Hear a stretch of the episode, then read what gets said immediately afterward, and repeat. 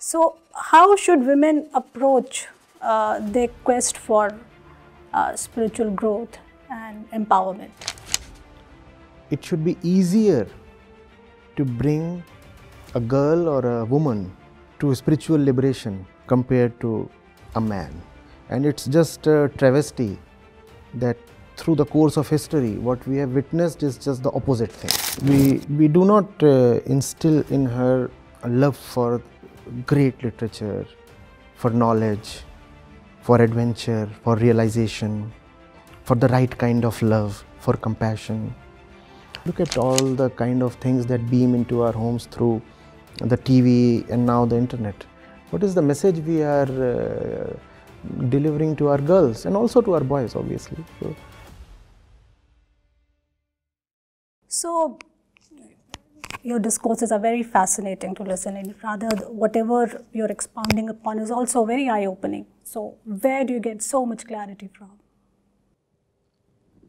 you just look at life, how things are, huh?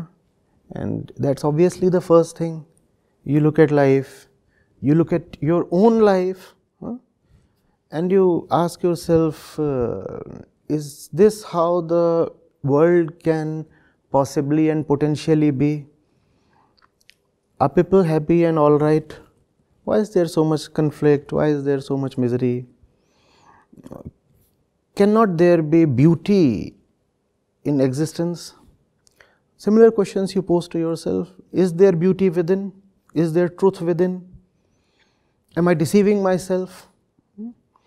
So, one has to begin with self inquiry. One has to be conscious of what is going on externally, internally, and how the two are related the external happening and the internal happening.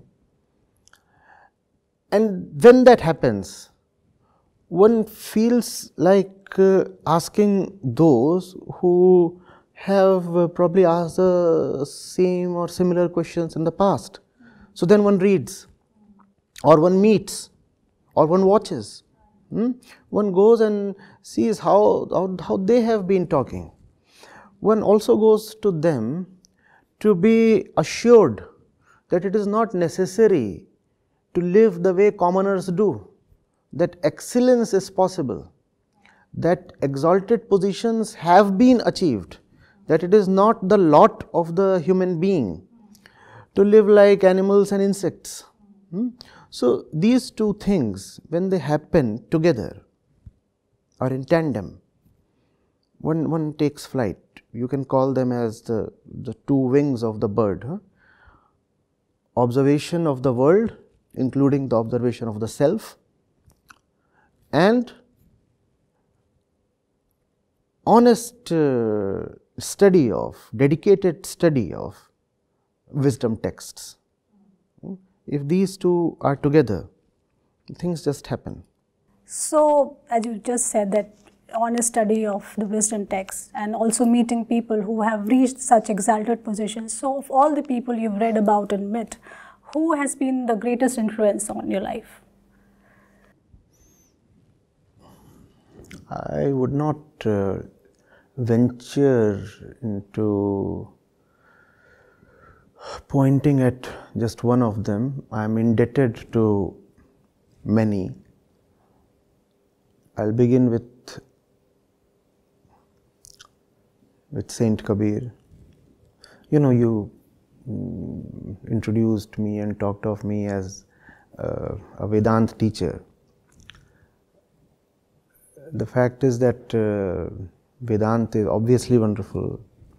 I live by it. I definitely see that Vedanta is the basis of all great philosophies of East and West. It is the foundation of everything that is beautiful. Hmm. Vedanta brings me to a deep peace and silence. But it is uh, Saint Kabir precisely among all the saints who who reduces me to tears. Hmm? So his is the name I must uh, take first. Hmm? So there is Saint Kabir, there are all the known and unknown seers of the Vedantic literature. Then uh, uh, there are there are just so many of them, and all of them have been beautiful and beneficial, and I bow my head to all of them. Among the more recent ones, we have uh, Jiddu Krishnamurti, we have Ramana Maharshi, we have Ramakrishna Paramhans. I've benefited from Osho's literature as well. Then there are all the saints. I've already named Kabir Sahib of the medieval Bhakti period. There is Guru Nanak Dev Ji. Uh, Ramcharit when I read it, it captured me. Then there is the entire Sufi tradition. Hmm? There is Baba Farid, there is Baba Bulle Shah. A few pieces from Amir Khusro stayed for long with me.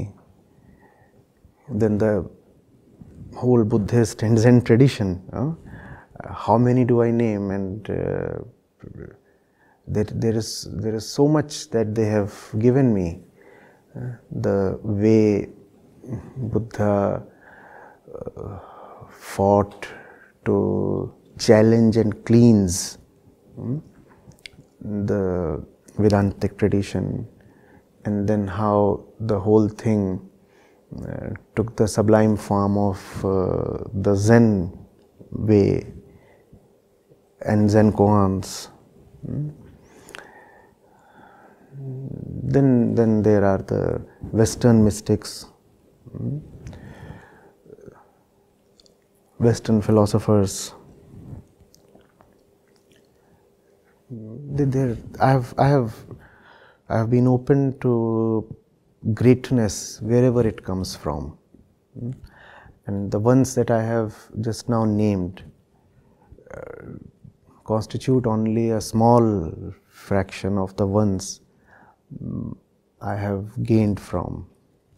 So, you mean to say that as you read them and pored over the text and, and partook of the gyan which they were sharing so openly with the world, that alone was enough to send you into that state of knowing the experiencer, and you did not really have to really do a lot of sadhana or meditation or things not, like that. I it was as, you were like so you know astutely able to understand that this is what they are talking about, and that's obviously, it. Obviously. There is no path as such. Obviously, I have not meditated in the conventional sense hmm. for even one second in my life. In another sense, even this conversation is meditation for me. Hmm? So, the way people define the term meditation and sadhana today, I have had none of that, and uh, I am glad and I am lucky I have had none of that because all that is not only useless but actually often quite disastrous. And a lot of my energy over the last decade and a half has actually gone into saving the victims of uh, meditation and sadhana. Hmm. So, yes, you see, in, in, you, you, look at Vedant for example, there is a teacher, there is a student, hmm. and that's the Upanishad. That's it. There is Arjun, there is Krishna, and there is the dialogue, and that's it. What more do you need? there's my favorite, hmm? Kabir Sahib.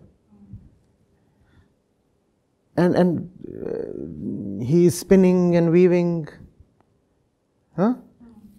and there are probably a handful of listeners around him, and he says a few things, and that's it. And there is Raman Maharshi, and he's talking to people, and that's it. There is nothing uh, special or extraordinary or otherworldly or metaphysical in the whole thing. right? And that's it. That's Right. it.